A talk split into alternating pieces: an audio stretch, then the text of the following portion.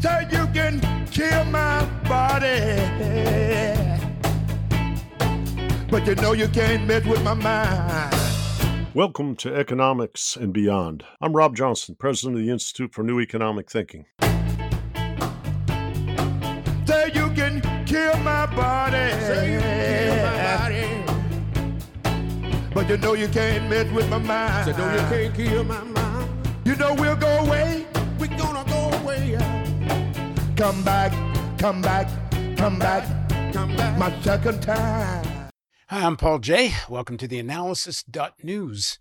In a few seconds, I'll be back with Rob Johnson to talk about a ticking time bomb in the global financial system.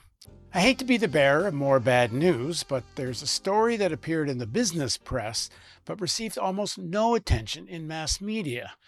I think capitalism is in chaos and is out of solutions. If the climate crisis wasn't enough to convince you, here's another example. Bloomberg reports there's a hidden risk deep inside the global financial system, embedded within $65 trillion of dollar debt held by non-U.S. institutions via currency derivatives, according to the Bank for International Settlements. Okay, if you don't know what all that means, we're going to get into that soon. Just know all this could affect our lives in dire ways. Back to Bloomberg. Banks headquartered outside the U.S. carry $39 trillion of this debt, more than double their on-balance sheet obligations, and 10 times their capital.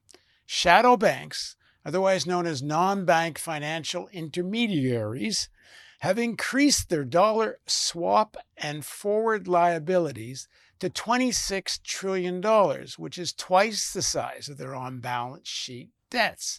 Okay, I'm going to take a crack at interpreting this. Dollar swaps are when a, say, non-U.S. pension fund or corporation or bank needs to do a transaction in U.S. dollars but holds euros. They agree to do a currency swap with a partner who holds U.S. dollars and wants euros. These can be of enormous size, hundreds of millions of dollars, sometimes swapping overnight or in just a matter of a few days, but it can also be longer. Sounds reasonable, but wait a minute. Okay, now we're going back to Bloomberg again. Non-U.S. banks have almost 40 trillion of hidden dollar liabilities from FX, that's foreign exchange, and forwards, nearly three times their recorded dollar debt. Okay, now accounting conventions only require derivatives to be booked on a net basis, so the full extent of the cash involved isn't recorded on a balance sheet. This is what's keeping the Bank for International Settlements up at night. Reuters reports the $80 trillion plus hidden debt, that's even more than Bloomberg said, $80 trillion of debt estimate exceeds the stocks of dollar treasury bills, repo, and commercial paper combined, the BIS said. Okay, again, so what does all this financial gobbledygook mean? Well, in short, there could be a ticking time bomb in the global financial system that could trigger a crash, something similar 2007 and 2008. That means millions of people around the world falling further into despair, losing homes, losing jobs, a devastating effect for all of us ordinary folk who have little to no knowledge of what's going on in the financial sector. Now joining us to make sense of all this is Rob Johnson. Rob is the president of the Institute for New Economic Thinking, INET, and in his multifaceted life and career, he was at one point chief economist of the Senate Banking Committee at the time of the 87 stock market crash and savings and loan crisis. He also is known as the man who helped George Soros and Stanley Druckenmiller break the Bank of England. That's a whole other story. You can look it up. He now fights for regulation of the financial system, as Rob says, in ways to have the financial sector generate economic growth and balance and limit predatory value extraction, which ain't happening much now. All right, thanks for joining me, Rob. Yeah, it's my pleasure. This is, how would I say, an important and treacherous domain that you want to explore. So, Rob, all this stuff is so complex to people not involved, and I'd suspect a lot of this complexity is deliberate so people not involved don't understand it. If it wasn't for a few articles in the financial press, nobody would even know of this BIS report. How dangerous is this warning? Mm-hmm. Well, a number of things come to mind. First of all, I want to encourage people to get better acquainted with the Bank for International Settlements. The various people there, Bob McCauley, Hyun Shin, and others, are at a multilateral institution in a time of globalization, and they are studying what you might call the fault lines and flaws in the system, whether it be in the old days how the Asian companies all borrowed dollars and then brought the money into renminbi so they could have a U.S.-China crisis like they had in 2015, or like the kind of we might call swaps and forwards mismatch they're talking about now. They look for the vulnerable, kind of the weak links or the fault lines in the system. How dangerous is this warning? Well, I think the scale that we're talking about, the 39 trillion, so much, et cetera, tells you that if something slips, like if you step on the banana peel, then, and what they talk about in their report is the central banks will then all have to come in and open the spigots. In other words, if there's a dollar shortage and it creates a frenzy, they're going to have to supply the dollars to put out the fire. And what that comes down to is what I have referred to in work I've done on finance is the mother of all moral hazards.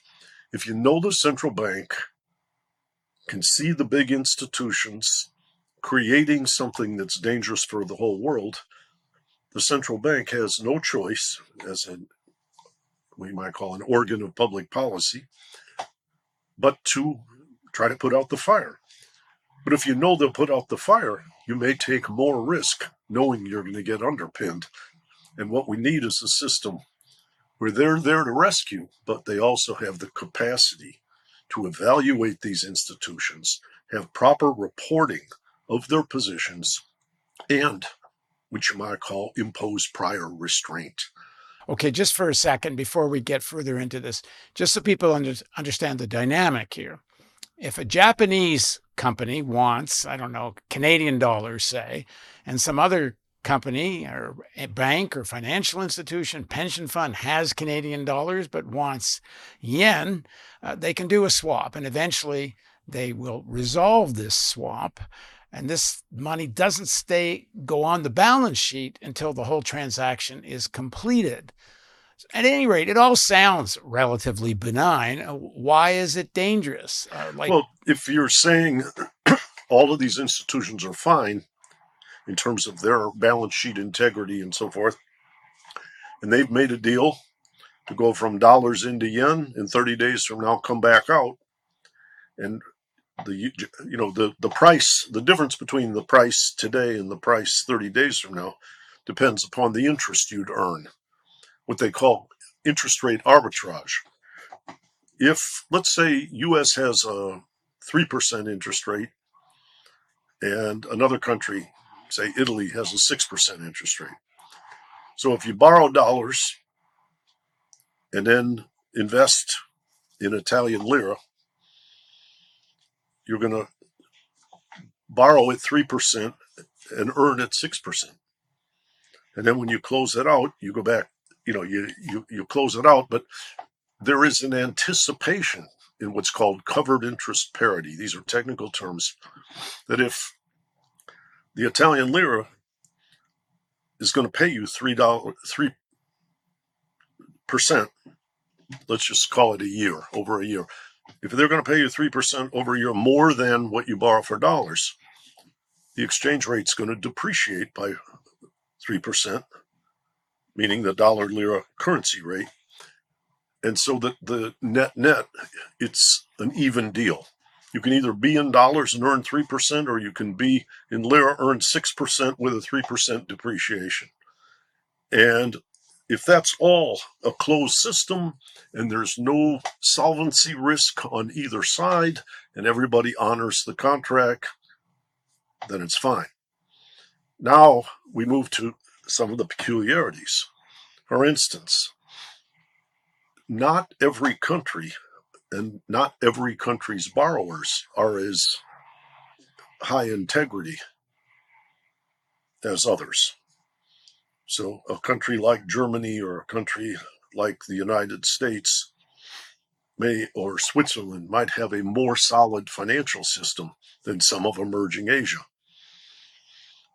And so, or Latin America or other places. So when you engage in these contracts, if the borrowers who are borrowing dollars and are supposed to repay start to have fear of default risk over that one-year horizon that I used hypothetically, it could be 3 months or 1 month, then they may not come back and repay and retire the debt. In other words, the hole that's created by the fear of bankruptcy or insolvency of institutions is, which you might call, a void that must be filled to protect the quality of credit.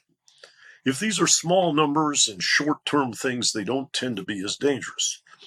Or if everybody is considered properly monitored and regulated, so all of the financial institutions who are engaged have enough capital set aside, which you might call a safety buffer, then everything can balance out.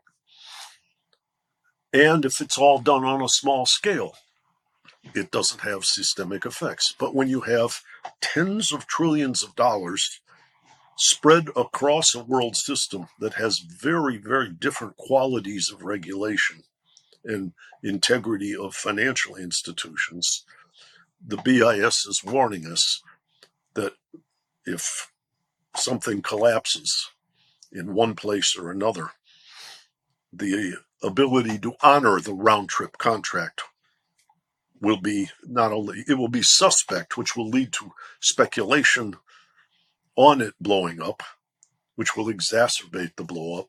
In other words, some smart people will see, say, on a Ukraine crisis where a country that's very dependent upon oil, their balance of payments will deteriorate. And then can they finance things, et cetera? And people, in other words, financial speculators are smart.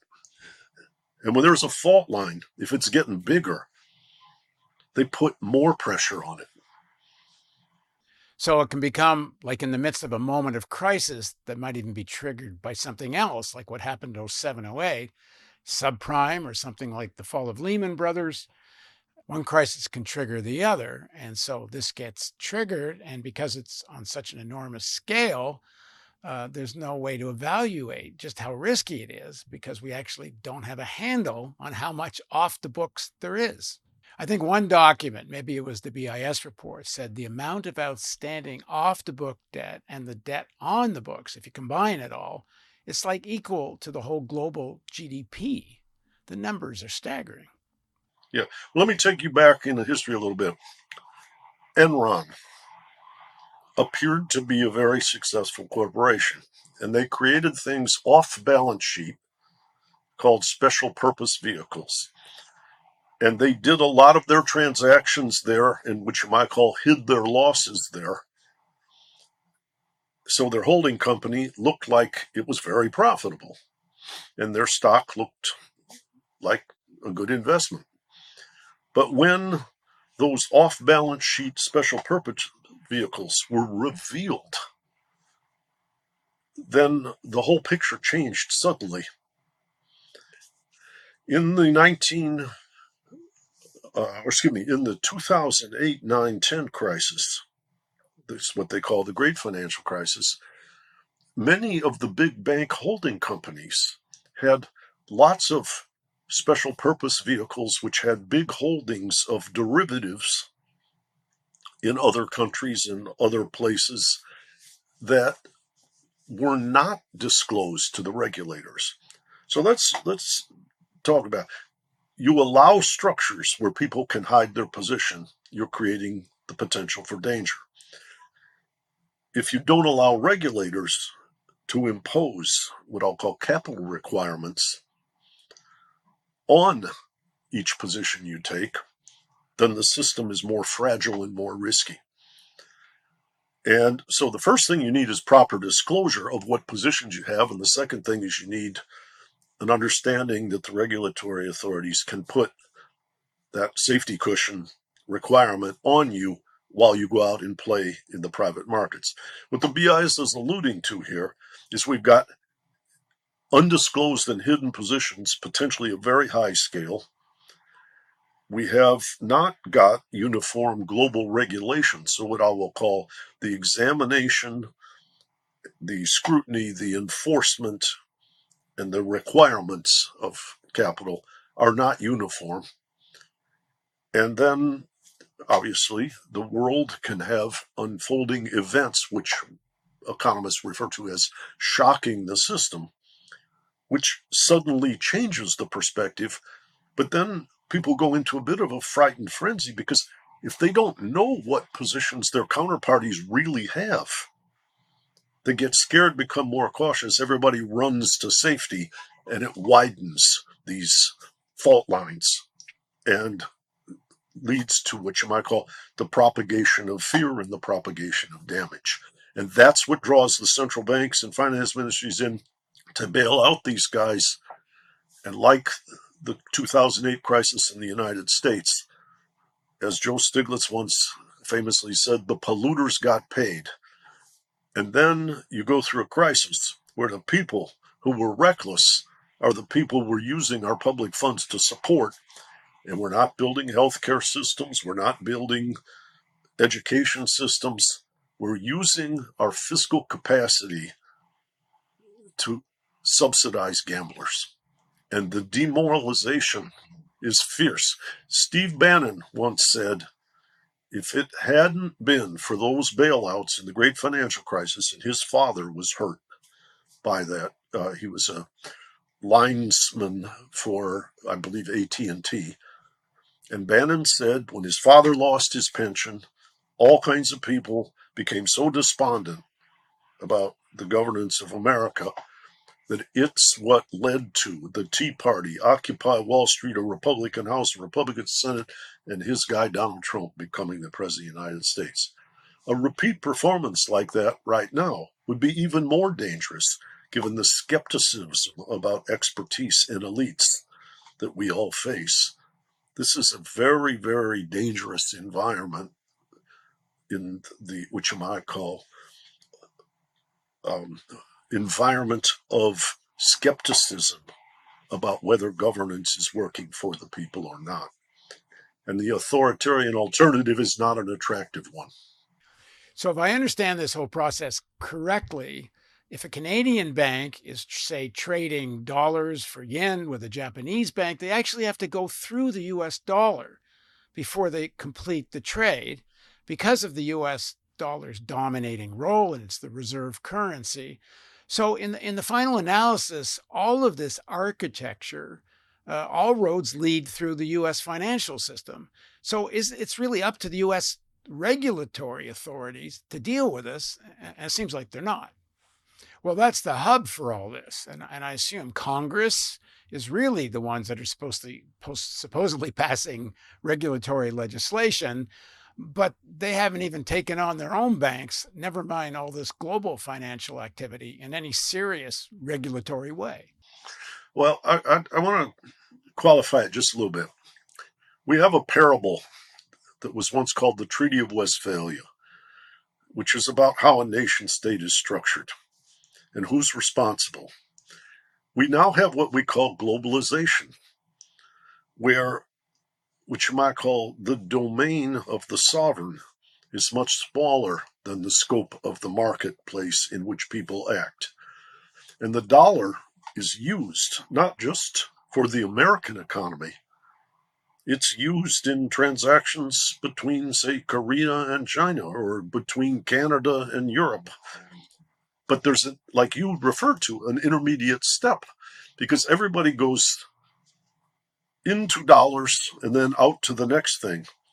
Because if they get, through some surprise or shock, called, the place they can retire their exposure is back into dollars. There's not a big, what I'll call, cross-currency market between the Canadian dollar and the Spanish peseta. But what are you going to do? You're going to go basically maybe peseta into euro, euro into dollars, dollars into Canadian dollars, because every one of those pairs has more liquidity and breadth of market depth than the straight across from the Spanish currency, which is largely, I mean, they largely use the euro now. I probably would have made a better example if I said something like the Brazilian currency would come through dollars, or an Asian currency would come through. They don't really, how would I say, there's been some initiatives. There's a famous initiative called the Chiang Mai Initiative, where the Chinese were reflecting a desire not to have everything triangle through the dollar.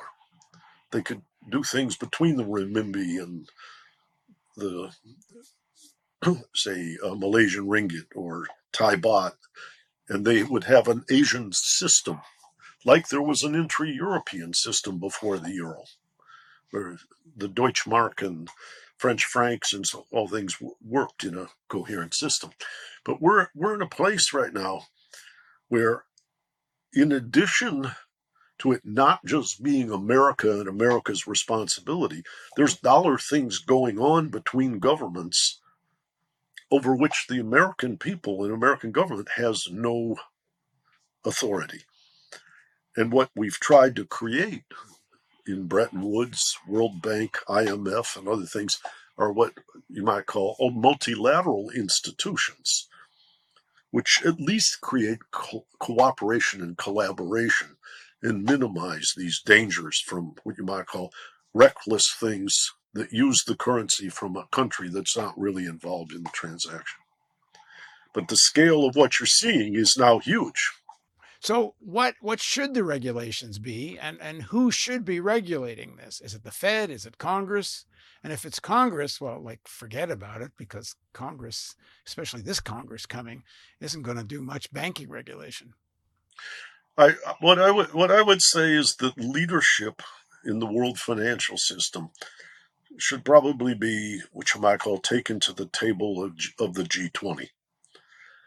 When these fault lines, these potential dangerous, I'm not saying existing positions are dangerous. I'm saying when you have a systemic recognition like the Bank for International Settlements, the BIS report, they should take that to the head table of the G20 and say, how are we going to work this out?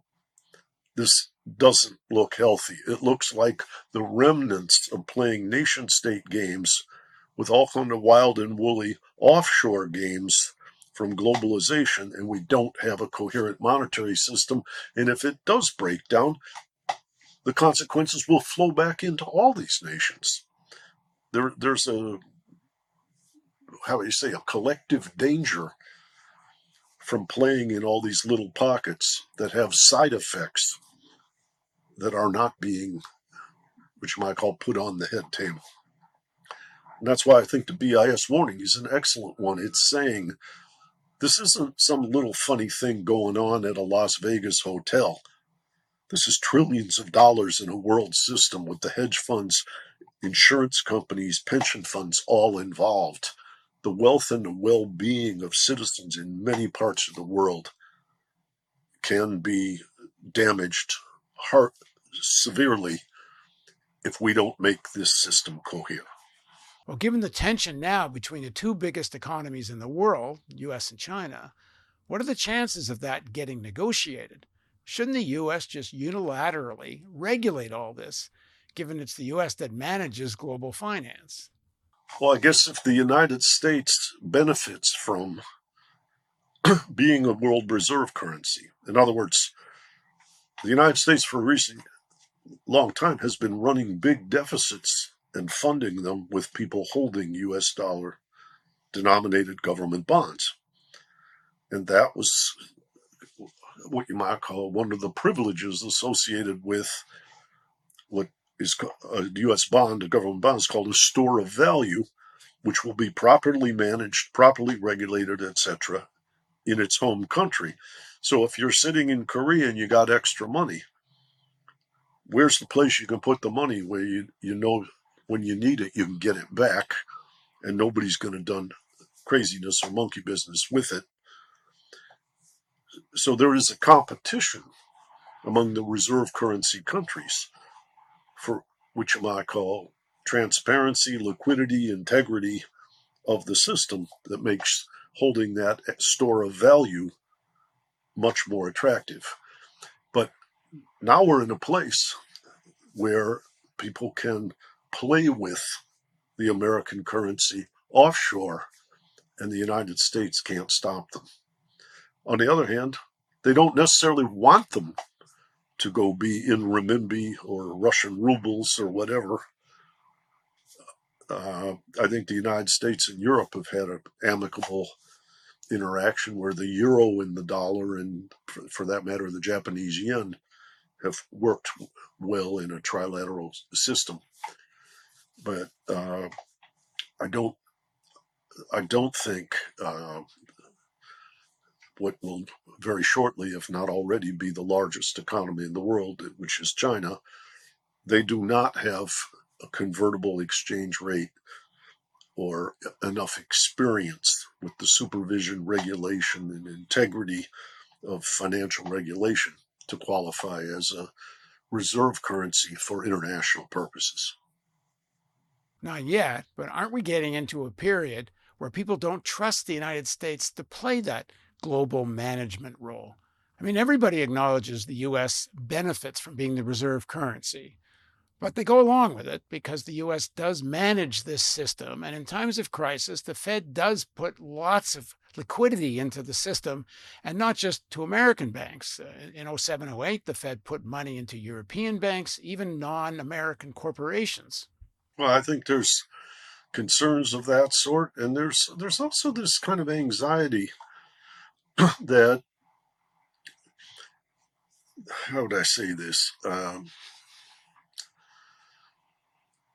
The United States is being induced to unlock and let the cash flow out of the central bank and building bubbles. And some of the pain that we're going through right now is that in the time of the Ukraine war and U.S.-China breakdown and so forth, the momentum of good news was off. But all of those induced opening of the spigot by the United States to keep the system coherent on the up-ramp going back to 2006. And now, which you might call the bear market in housing and stocks, is creating pain. And you could say, well, why didn't the Federal Reserve, Governor Powell and his team now are acting very hawkish, and we're going to keep raising rates. And a lot of people are saying, well, labor share of GDP is nothing like it was when Paul Volcker was putting the hammer down. Yes, you have an oil shock from the Ukraine, like in the 70s, you had an oil shock from OPEC, but you're now crushing the people who've been struggling, and which you might say the sophisticated billionaires got off the train and dumped the NASDAQ.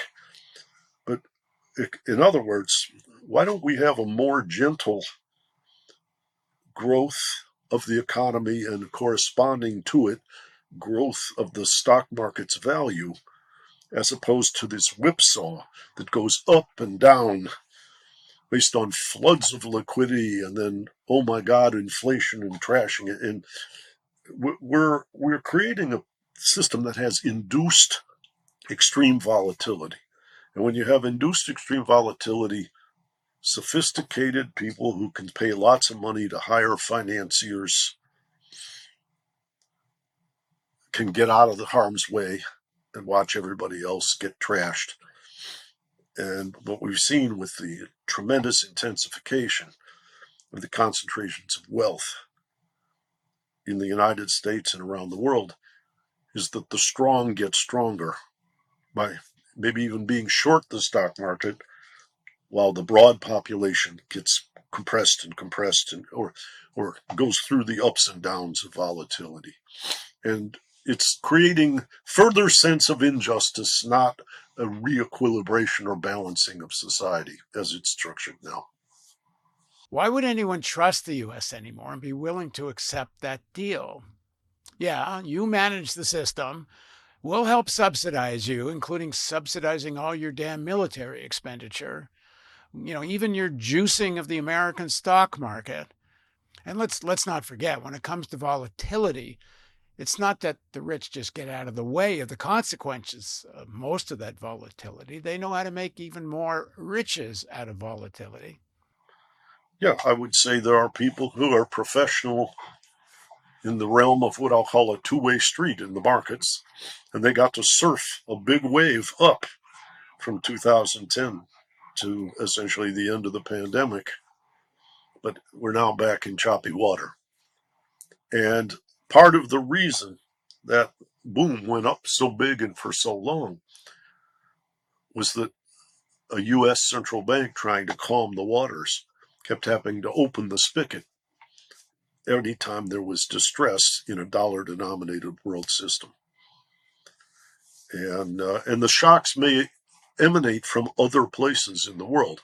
It's not, you know, there's a problem in Iowa or Texas, and we're dealing with that. There may be a problem in the Middle East or Russia or Southeast Asia, and it leads to violent transactions in dollar denominated things like swaps or what have you, and the central bank has to come in and calm the waters in the United States because it's the reserve currency. And or what they do, they often give allocations to the other central banks to go administer their local regions where they're more knowledgeable about the specific firms immersed in the stress and the crisis. But nonetheless, the flood of dollars and then the drying up of dollars is related to the U.S. being at the center of that world system. And given the scale of this off-the-books jeopardy and other forms of derivative plays, which are also even bigger than global GDP, is there a growing lack of confidence in the system? You know, we saw in 07, 08, the big banks wouldn't even loan to each other because they didn't believe each other's balance sheets, because they knew how phony their balance sheet was, and they assumed the other banks correctly assumed balance sheets were full of BS too. So is there enough capacity in the central banks to calm the waters? Does it get to a scale where there's a meltdown of proportions we've never seen before?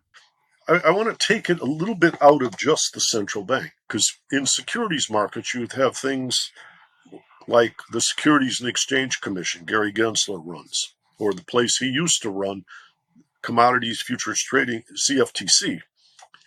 And so monitoring the I talked about providing liquidity, but I also talked about the examination, the setting standards for capital cushions, you know, the safety standards and so forth. And so some of the other regulatory apparatus plays a role there. There's a very brilliant scholar at University of Maryland who I've done a lot of work with over the years, Michael Greenberger.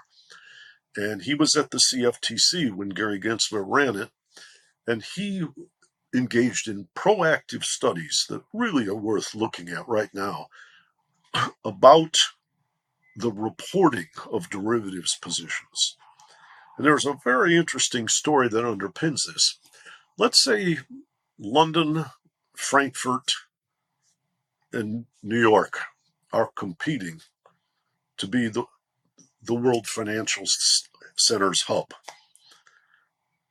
When they're competing, they want more activity in their domain. And by the way, people who invest in or own urban real estate in cities where high-powered finance takes place tend to benefit. So there's a lot of collective social pressure to create an attractive environment for financiers so that your financial center attracts more activity, more people, and the rising tide raises all boats in your region. Now, why am I bringing this up?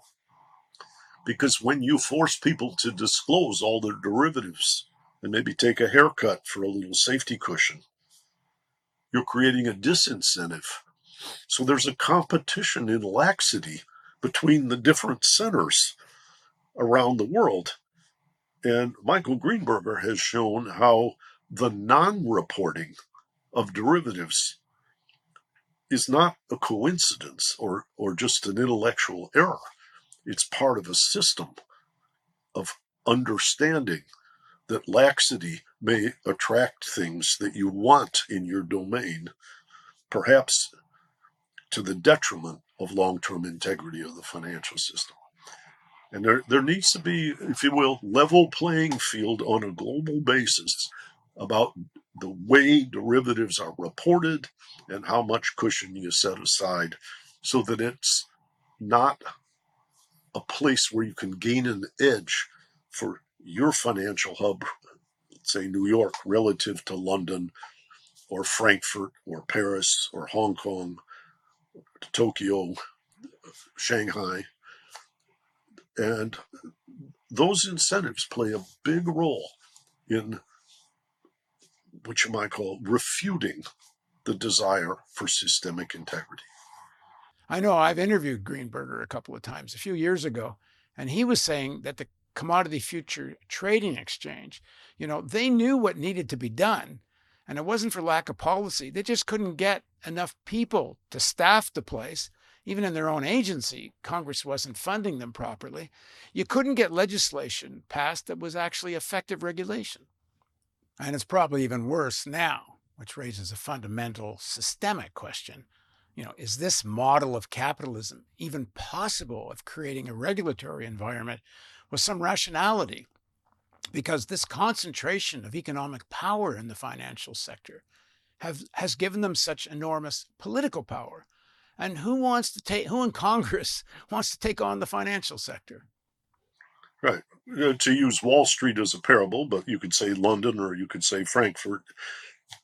When you have very high proportion of income and wealth, and there are many scholars who've now studied this in its relation to the distribution of income and wealth, the big donors can influence who gets appointed, what kind of laws and regulations are considered, how strong is the enforcement of existing laws and regulations. And if you don't like to have something enforced, you can start to tell congressmen and senators or the White House, using the United States as the example, we're not going to hold fundraisers for you guys now. Or maybe we'll hold them for the other team that says we don't need those things. And they know how to stop strong enforcement of existing laws, and they know how to stop new laws, and they know how to repeal laws, and they know how to elect people or get people appointed who see things in a way that's advantageous for their wallets. There are people who run for office who aren't beholden to Wall Street and actually do want some real financial regulation. But their own leadership, the leadership of the Democratic Party, doesn't want these people to get elected and actively fights against them in primaries. But is that what we people need to do? Educate ourselves about some of these issues and then try to find candidates who are actually for some kind of action on this and organize and make this a demand in terms of developing and organizing a mass movement. The financial sector got a lot of attention in 07, 08, but right now they seem to just be getting off scot-free. Yeah, I'm going to be a little bit fantasy-like for a moment. What we really need to do is collectively know that we have to reduce the role of money relative to votes in our political system in order to take care of the population. And what I mean by that is, if you had public financing of elections, you could probably have smaller budget deficits because a lot of the stuff is pork that's done to induce campaign contributions.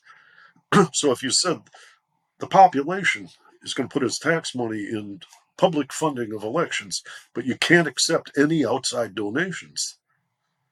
The pork would go down, and the deficits might be smaller, but the money would be used. Second thing, you've got communications companies, radio, television, cable television, etc. They make a lot of money covering elections every 2 years in the United States. What if you said, in order to get a charter to be a communications company in America, you have to allocate public service announcement time and not get paid for it like people are selling ice cream or cheese? In other words, there's public service where the candidates get to speak, but they don't have to pay for it like it's advertising. There used to be legislation like that about equal opportunity in television during election campaigns, but I think it was Reagan got rid of that. I think it certainly in the period from Richard Nixon on has disintegrated. I don't follow the intimate history. But if you said to run for office, I don't need to raise that much money. No one can raise that much money and use it. The public is paying for the budget and it doesn't cost so much to reach people and market it. Then the value of voters goes up and the value of money goes down. Now, here's the problem. How do you go to existing legislators and say, you got to pass that?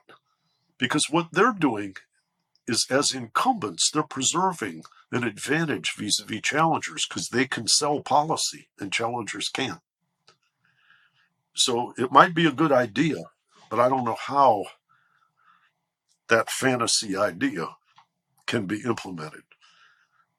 But the idea of reducing the value of money might improve what you might call the vision of how to regulate a financial system or enforce antitrust or figure out how to work with these big communications monopolies that the digital age has spawned.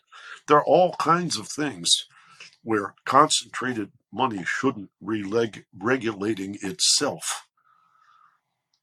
The systems are for the public as a whole. And if you allow the money politics to play a big role, they won't be designed or implemented for the broad well-being. Thanks a lot, Rob. Thank you. And thanks, everybody, for joining us on TheAnalysis.news. And check out more from the Institute for New Economic Thinking at ineteconomics.org. And I'll tell it and speak it and think it and breathe it, and reflect from the mountain so all souls can see it. And I'll stand on the ocean until I start sinking, but I'll know my song well before I start singing.